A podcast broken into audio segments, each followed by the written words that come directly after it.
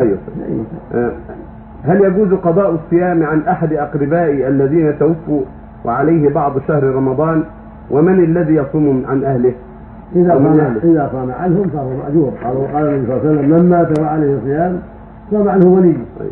والولي قريب يعني وإذا فإذا صام أقاربهم أولى من غيرهم وإذا صام غيرهم فلا بأس أدى كالدين لأن الرسول شبهه بالدين أيوة. والدين يقضيه القريب والبعيد نعم. إذا كان الميت وجب عليه القضاء.